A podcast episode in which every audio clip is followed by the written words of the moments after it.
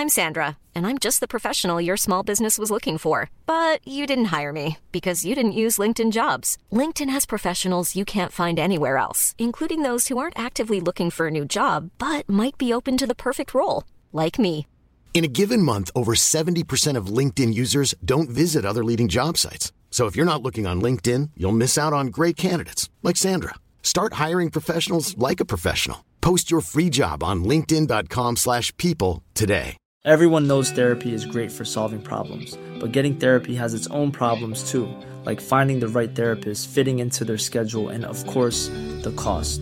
Well, BetterHelp can solve those problems. It's totally online and built around your schedule. It's surprisingly affordable too. Connect with a credentialed therapist by phone, video, or online chat, all from the comfort of your home. Visit betterhelp.com to learn more and save 10% on your first month. That's BetterHelp, H E L P.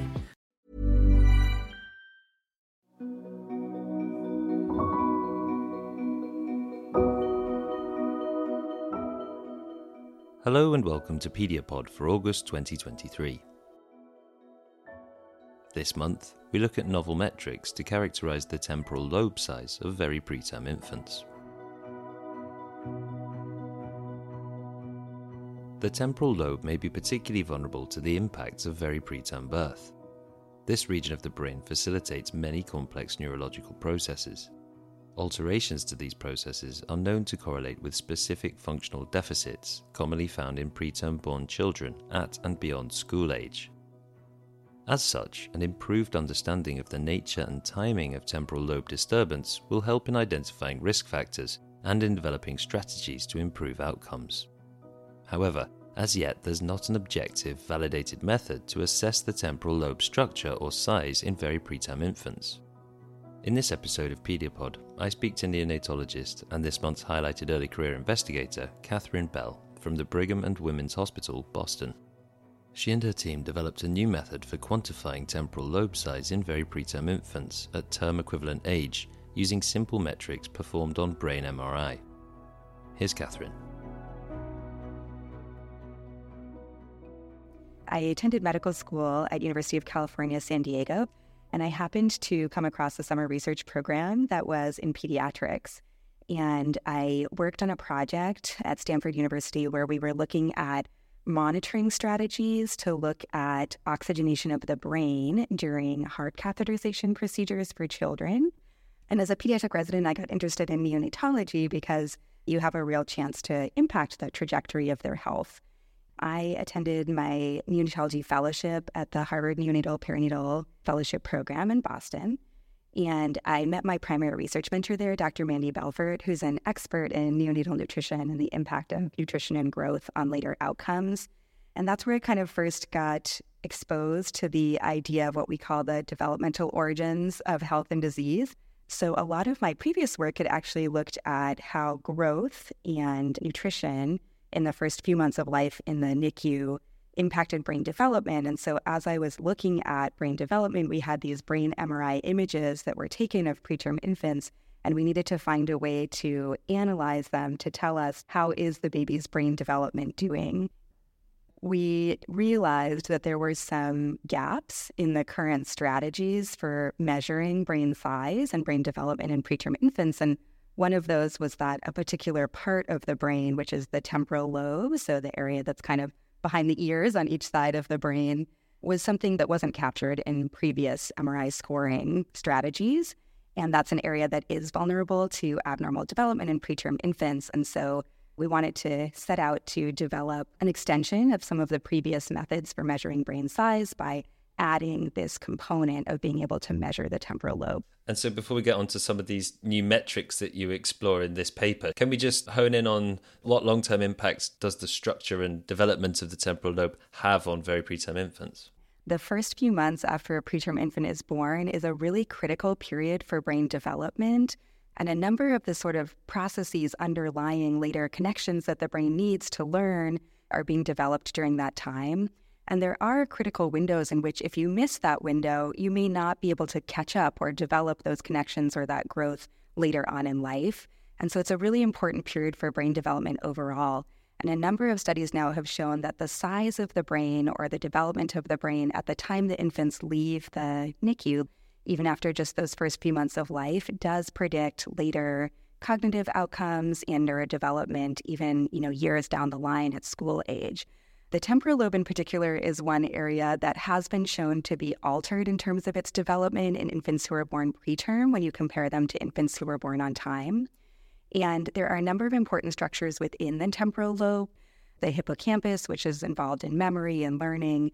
There's also speech and language pathways. So there are a number of important cognitive processes that rely on the temporal lobe.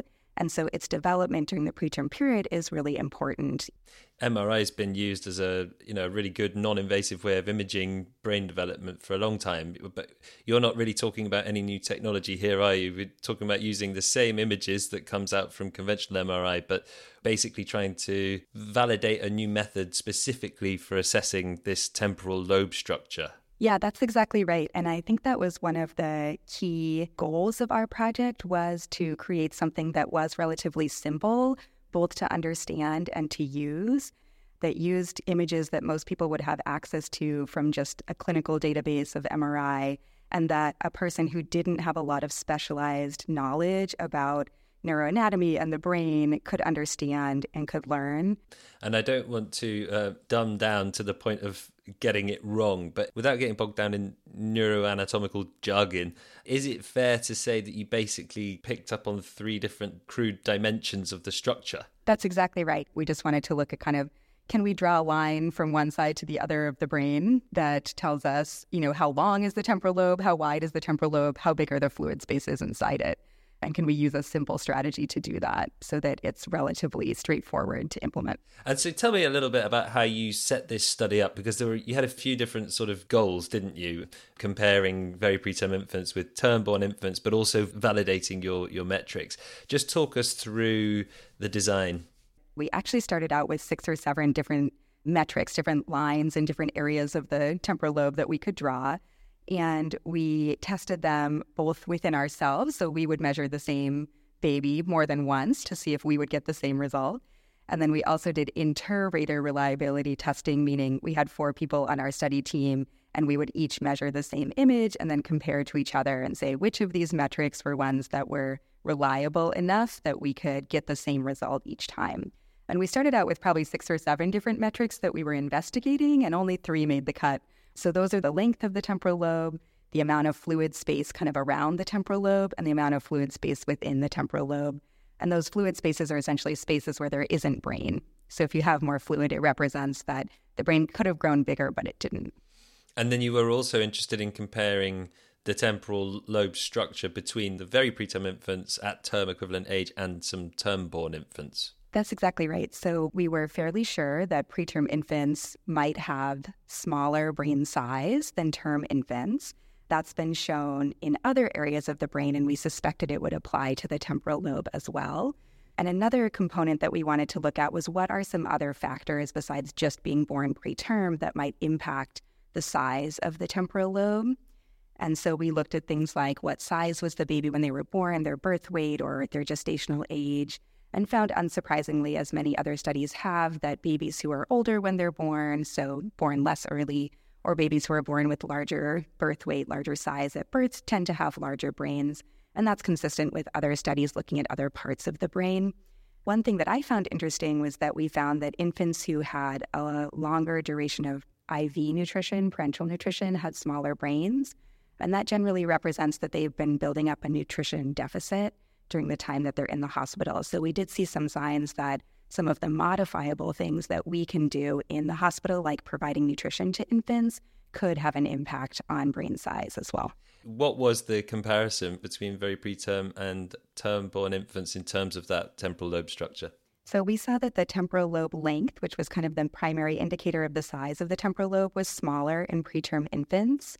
One important thing to do when looking at brain images is correct for how old the baby is at the time of the MRI. And when we applied that correction, we saw that there wasn't a statistical difference anymore between the two means, probably because our sample size is somewhat small, but that the temporal lobe length was still smaller on average in the preterm infants. We also found larger fluid spaces in the preterm infants than the full term infants. And as I said, that generally represents that the brain had space to grow bigger. It could have grown bigger, but it didn't for some reason. And so usually that also represents that there was some limitation in growth of that structure. So it does suggest that some of those neurodevelopmental outcomes associated with temporal lobe structure changes could be traced right back to those very few days and weeks of life. That's exactly right. Um, and that's been shown in other studies as well, looking at other parts of the brain and longer term outcomes, is that there really is this critical period early on in the first few months of life.